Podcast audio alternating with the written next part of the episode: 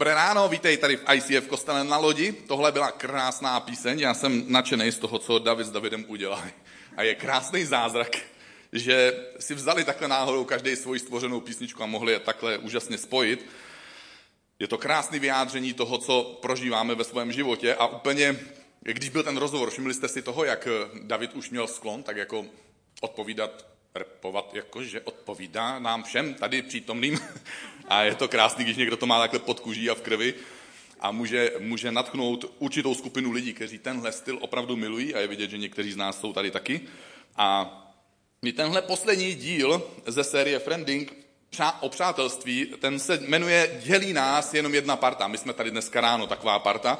A já se chci dneska ráno hodně zaměřit na roli církve jako duchovní rodiny, která může hrát důležitou roli v našich životech. Určitě se tím nesnažím tvrdit, že neexistují jiné party, určitě existují, které mohou hrát podobně důležitou roli, ale taky netvrdím, že by církev jako duchovní rodina vždycky a všude za všech okolností, i tady třeba někdy, fungovala tímhle krásným způsobem, jakým bychom si přáli. Současně ale neznám žádnou jinou partu, která by tak často a tak hluboce mohla hrát v našem životě tuhle krásnou roli, o které dneska chci mluvit. Nedávno jsem koukal na film Selma, když jsem dával do scénáře tenhle, tenhle, tenhle nápis Selma, tak se mě lidé, křesťané, ptali, hm, dneska bude nějaká šelma. Tak nebude to šelma, je to Selma a je to americké město. A v tomhle film, tenhle film se snaží vyprávět příběh Martina Luthera Kinga, který v 60. letech minulého století usiloval o práva černochů volit. Mnoho lidí zná nejslavnější projev Martina Luthera Kinga, který začíná slovy I have a dream. Mám sen. Mám sen.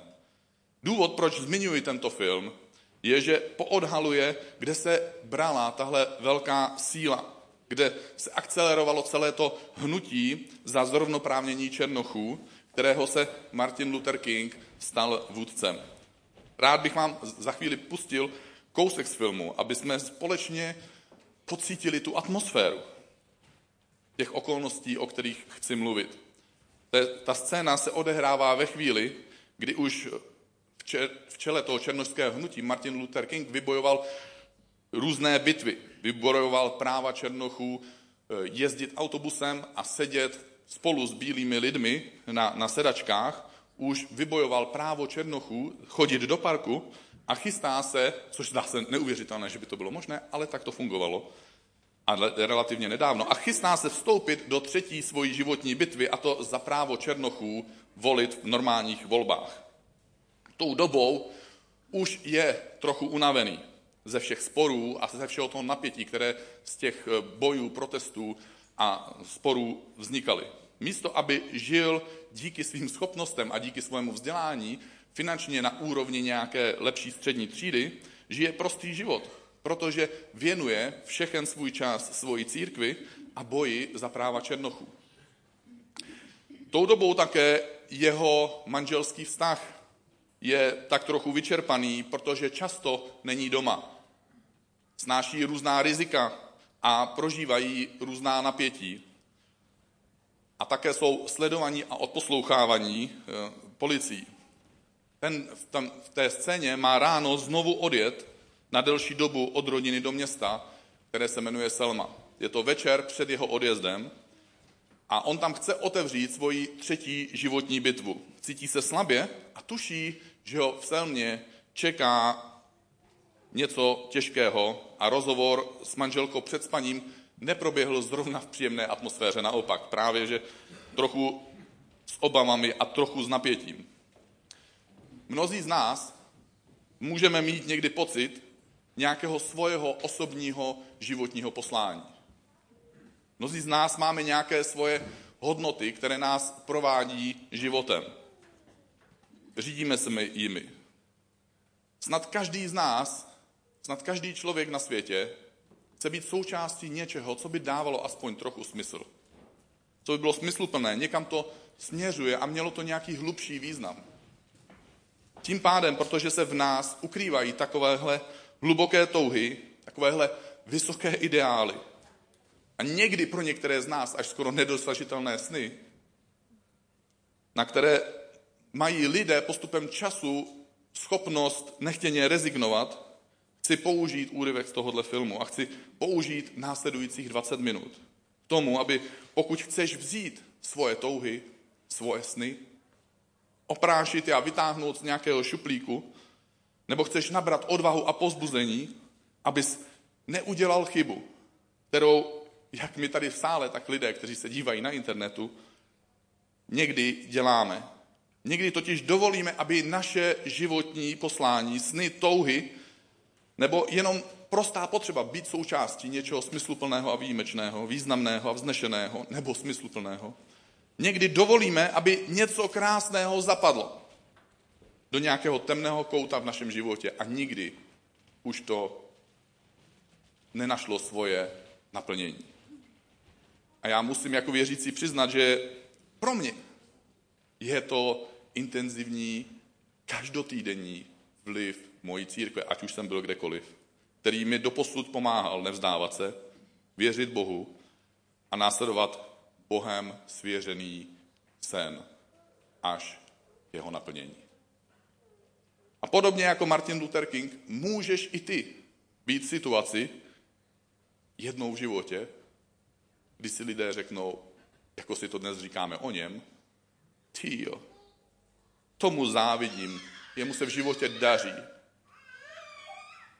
A jak se mu nakonec podařilo ty bláhové sny a cíle a ideály naplnit. Lidé mají často rádi naše výsledky, ale možná, kdyby chápali souvislosti, neměli by rádi cestu, kterou jsme k takovým výsledkům museli dojít. A tak svět obdivuje Martina Luthera Kinga za to, co dokázal, za co byl nakonec zastřelen a obětoval proto svůj život, ale mnozí nemají rádi a ke vlastní škodě přehlížejí to, že někdy nás od našeho osudu dělí jenom jedna parta. Martin Luther King měl takovou partu. Byla to jeho duchovní rodina. Byli to lidé, kterým mohl zavolat uprostřed noci a požádat je o něco, co normálnímu člověku moc nedává smysl. Mohl požádat někoho o modlitbu, mohl někoho požádat o duchovní píseň, mohl někoho požádat o pozbuzení z Bible. Takže bych nás teďka pozval a pojďme se podívat na ten krátký úryvek z videa.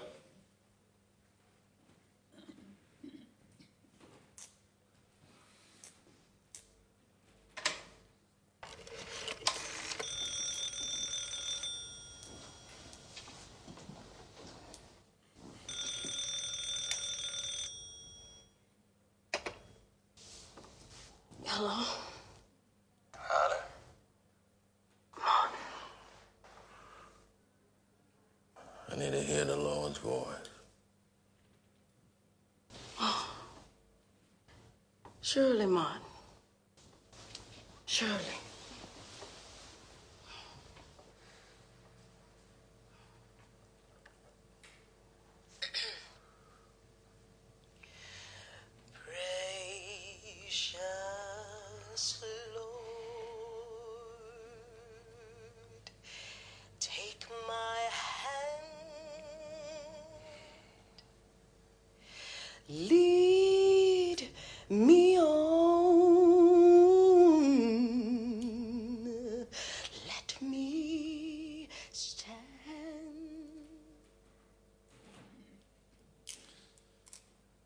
Možná tebe od tvojí Bohem připravené nebo vysněné budoucnosti dělí jenom jedna parta.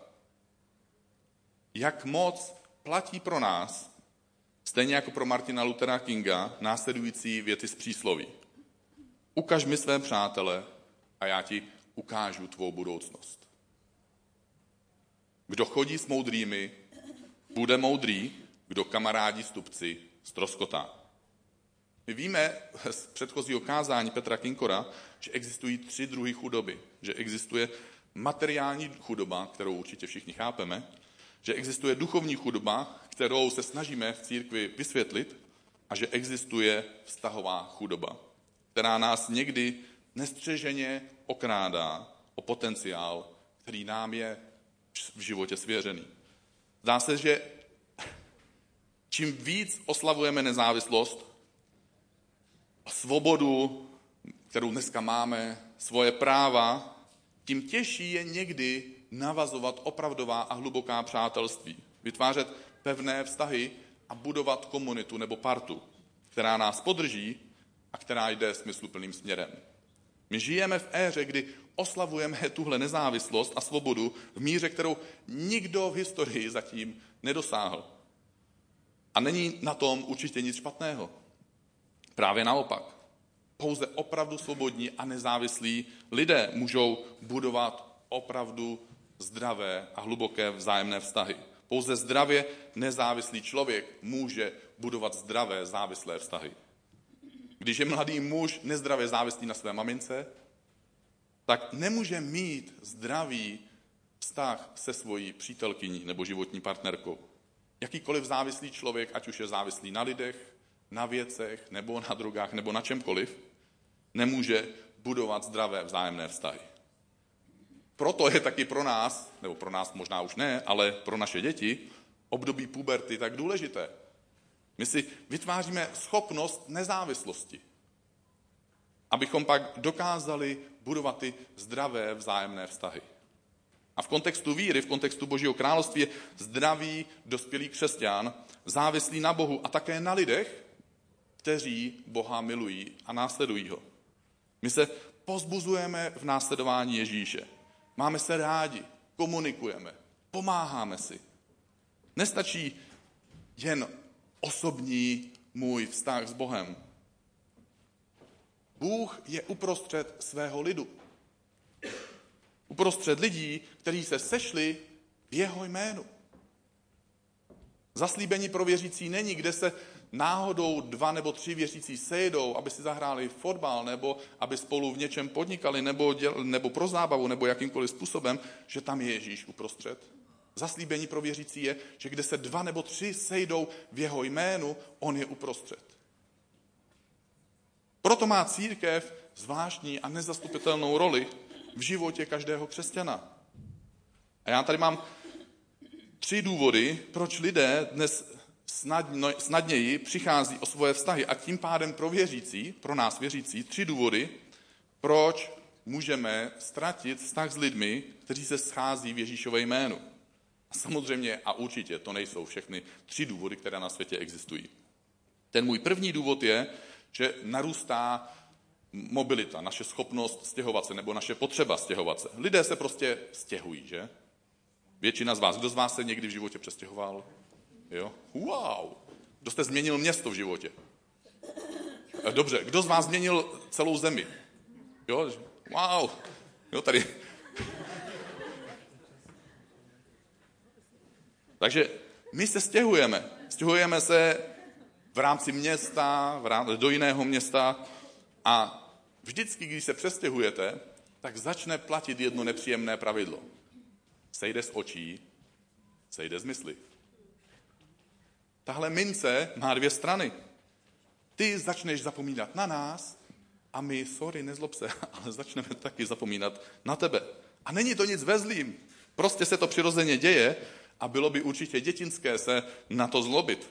Druhým důvodem jsou výhody moderní doby. Máme mobilní telefon. My tam vidíme, kdo nám volá. Spousta z nás si pamatuje dobu, kdy telefon nebyl mobilní, teda byl mobilní, asi tak dva metry, kam sahal kabel ze zdi, a určitě jsme neviděli, kdo nám volá, protože zvonění bylo vždycky stejný a nemělo to žádný displej. Bylo tam 10 číslíček, pro ty z vás, kdo to nevíte, od nuly do devítky. A my jsme prostě neviděli, kdo nám volá, takže když zvonil telefon, tak jsme ho jednoduše zvedli, protože jsme si nemohli říct, tak já mu zavolám později, protože jsem nevěděl, komu bych zavolal později. Nebo já mu pak napíšu sms to je, jsem mu mohl tehdy napsat dopis akorát tak, kdybych věděl, kdo mi volal zrovna. Nebo, nebo zábava. Celá zábava změnila, změnila svo, svoji podstatu. Pokud jste chtěli kdysi vidět herecký výkon nebo slyšet nějakou hudbu, museli jste jít ven, tam se setkat s nějakými cizími lidmi a s nima sledovat to, co se ten umělec snažil produkovat. A měli jste tím pádem s těmi lidmi společný zájem. Už vás něco spojovalo a tak vznikaly přirozeně přátelství. Dneska si můžeme sednout před televizi nebo před počítač a můžeme si pustit, co chceme, nebo, nebo hraní. Celá, celá oblast hraní, her, změnila prostě svoji podstatu. Dřív člověk, když chtěl hrát nějakou hru, většinou musel minimálně šachy, tak stejně musel najít aspoň jednoho člověka. Jo, i, ty, I ty blbý piškvorky. I když byli odborníci, těžcí introverti, kteří to dokázali hrát sami se sebou, porazili toho druhýho. Teďka vyhráli křížky a pak kolečka. Dneska můžeš hrát hodiny, týdny nebo dokonce roky a nemusíš se potkat s člověkem, který by hrál podobnou hru. Dřív si musel zvednout telefon, protože si nevěděl, kdo to je. Dneska to víš, máš záznamník, že všechno, všechno je v pohodě. A věřící může dneska na internetu si pustit mnohem kvalitnější kázání než ve svojí vlastní církvi. Líp vypilovaný, dynamičtější. Může si pustit křesťanské písničky mnohem líp připravený, bez žádné chyby, bez zaváhání, s dokonalým zvukem. Fuh. Třetím důvodem jsou určitě sociální média. Ačkoliv jsou pro nás přínosem a v mnoha věcech jsou pro nás užitečné, současně nás okrádají. Okrádají nás někdy o čas, který bychom mohli věnovat osobnímu setkání a někdy nás okrádají o schopnost uvědomit si, že přítel na obrazovce není náš skutečný přítel zatím. Proto jsou mnozí lidé postižení moderní epidemii samoty. My postujeme, že? To jsou taková slova. Co to je? Vlastně někteří si říkají. My dostáváme lajky. Uh, to taky takový slovo. Komenty. A my máme pocit, že nejsme v takovou chvíli sami. Ale i ty sám víš, že tebe to nestálo žádné úsilí. A že to teda nemá žádnou valnou hodnotu. My máme 400, někteří dokonce 2000 facebookových přátel, ale pak se nám někdy může stát, že nemáme komu zavolat a s kým jít ven. A my jako věřící můžeme mít pocit, že jsme kázání viděli na internetu, navíc jsme ho lajkovali, jo, to je důležitý, takže jestli si ho podíváte, nemusí se vám líbit, ale lajkujte. Pokud jste opravdu zamázaní, tak sdílíte ještě. A máme pocit, že když tohle jsme udělali, že jsme přeci součástí duchovní rodiny. Nebo snad ne? A přitom mezi dnešním dnem a naplněním tvojho osudu tě možná dělí už jenom příslušnost k nějaké partě nebo k nějaké komunitě. Jaké věci mě opravdu posouvají a opravdu způsobují ten můj osobní rozvoj nebo pocit, že dosahuju svých cílů nebo úspěchů. Mně pomáhají dlouhodobé vztahy. A každému z nás. Pro mě nejlepší přátelé Sklenářovi, že to znáte tady už, moje manželka Kristýna a taky komunita církve.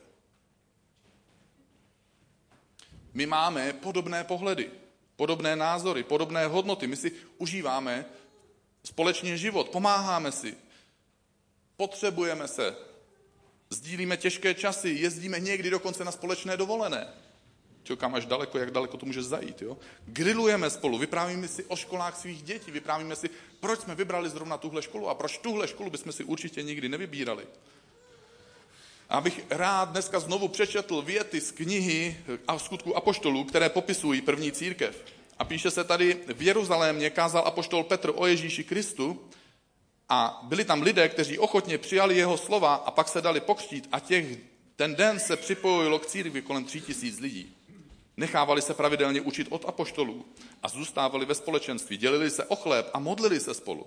Všechny naplnila posvátná úcta a skrze apoštoly se dělo mnoho zázračných znamení. Všichni věřící byli spolu a měli dokonce všechno společné. Prodávali pozemky a majetky a rozdělovali všem, jak kdo potřeboval. To zní až utopie. Denně zůstávali svorně v chrámu a ve svých domech chlápali chléb, dělili se o jídlo s radostí a upřímným srdcem, chválili Boha a všem lidem byli příjemní a pán k ním pak denně přidával další zachráněné. Takhle vypadá duchovní rodina, takhle vypadá duchovní komunita. Parta lidí schromážděná kolem Ježíše Krista. Co když i tebe od tvého osudu dělí jenom jedna parta? Pokud ano, chci tě dneska ráno k něčemu vyzvat. Buď v tom cíle vědomí. Kdyby náhodou měla být pravda, že tě od naplnění božích snů měla dělit pouze jedna parta, parta lidí, kteří se neschází proto, že spolu mají společné koníčky, nebo že mají stejně staré děti, nebo mají společ, podobný společenský status, ale protože chtějí hledat Boha pro svoje životy a pro životy lidí kolem sebe, pak by stálo za to být v nalezení takové party cíle vědomí. A mám tady tři vodítka, nebo tři kvality, jak poznat takovou partu, nebo o jaký ideál usilovat, když toužíme po takové komunitě. První kvalitou, ta je krásná, jmenuje se hezky, a tu já mám v oblibě, a určitě speciálně muži se k téhle kvalitě připojí, jsou takzvaná ledničková práva. Je to právo přijít do naší ledničky, otevřít ji a vzít si, co právě potřebuješ. Členové naší rodiny, mojí rodiny jako, myslím, mají stejná práva jako někteří moji kamarádi. A moje otázka je, kolik lidí mimo tvoji rodinu má tyhle ledničková práva. To je snadné měřítko. A taky je krásné měřítko, u kolika lidí mimo tvoji rodinu ty máš taková ledničková práva. Pro mě se to mimo jiné, samozřejmě to není jediné místo, ale pro mě se to mimo jiné děje na small group, když společně vaříme. Ty otevíráš domov pro svoje přátele, oni tam vaří a začnou používat tvoji ledničku. Tvoje oblíbené nádobí. Mámo, vyndej ten druhý set. Bude small group.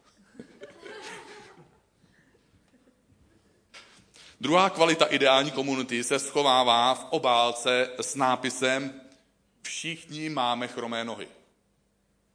Jo. V Bibli v druhé knize Samuelově v deváté kapitole se popisuje vztah mezi králem Davidem a mužem, který se jmenuje Mefibožet. A píše se tady, Mefibožet zůstával v Jeruzalémě, neboť vždy jedl u Davidova královského stolu a byl chromý na obě nohy.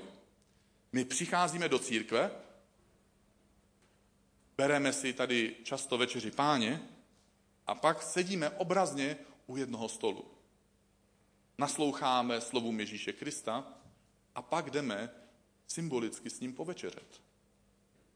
Ale každému tenhle stůl Ježíše Krista zakrývá něco, co bych nazval, že máš křivé nohy.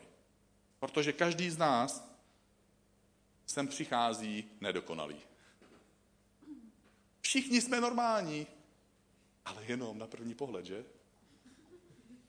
V dopisu Římanům v 15. kapitole se píše, přijmejte se tedy navzájem, jako vás Kristus přijal do svojí slávy.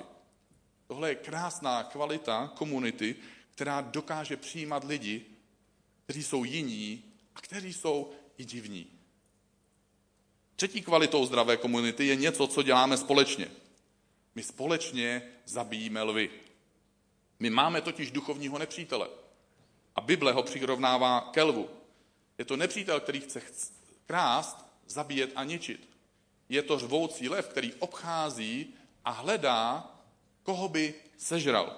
Já tady mám jedno, trochu, omlouvám se, nekvalitní video, ale chtěl jsem ho hrozně moc pustit, takže jsem si to vymohl a protože je to video o buvolech a lvech a nedokázal jsem si představit, že vám ho budu převypravovat a tak eh, vám ho budu pouze komentovat. Pojďme si tohle video pustit.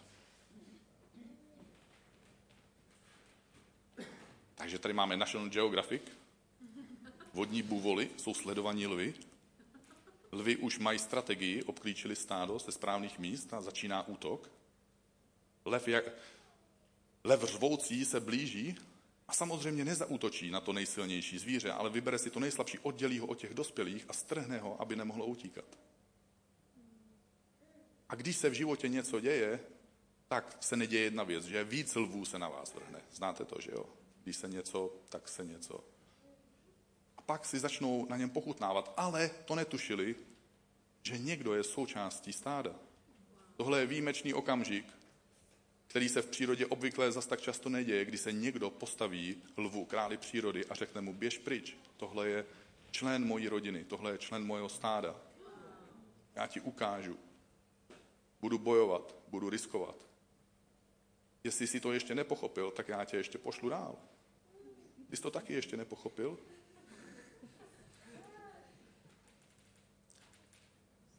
Celé tohle video trvá téměř 15 minut a na konci toho videa ti buvoli zachrání to mládě. To mládě se postaví na vlastní nohy, sice pokousané, ale postaví se a zmizí. Vnoří se znovu do svého stáda. Pokud buvoli chrání jeden druhého, my chceme chránit jeden druhého. Když jsi sám, možná jsi někdy zranitelný, ale jsi jen jednu partu vzdálený od své budoucnosti, od své jiné budoucnosti. A být součástí takové party, to se nestane náhodou. Pokud to chceš, je potřeba, abys na to myslel a aby si někdy vyvíjel cílevědomé úsilí. Takže mám tady na závěr na tebe otázku. Nejde totiž o to, jestli máš někde nějakou papírovou přihlášku. Členem svojí církve seš pouze natolik, nakolik se opravdu připojíš. Nakolik se opravdu nakonec zapojíš, aby si pomohl druhým. Nakolik se nakonec zdáš i nějakých peněz. Nakolik opravdu sdílíš nějakou společnou vizi nebo společný směr. Chtěl bych tě dneska ráno pozvat, aby si na to myslel. Ať už si odkudkoliv. Zkus tom být cíle vědomí. Kam zavoláš? Až budeš uprostřed noci slabý,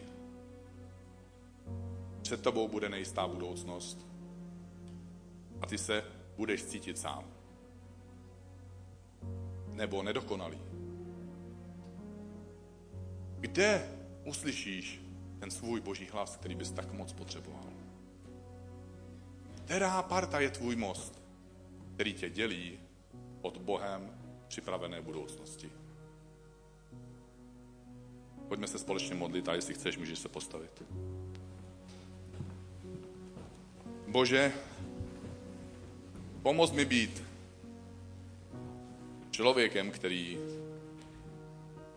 je v takovéhle věci cíle vědomí. Kdy my si neuvědomujeme někdy důležitost party, která nás obklopuje, někdy si neuvědomujeme důležitost církve, které jsme nebo chceme, nebo bychom mohli být součástí. Bože, pomoz mi chápat a užívat dobře tuhle roli duchovní rodiny v mém životě. Pomoz mi najít, Bože, takovou rodinu.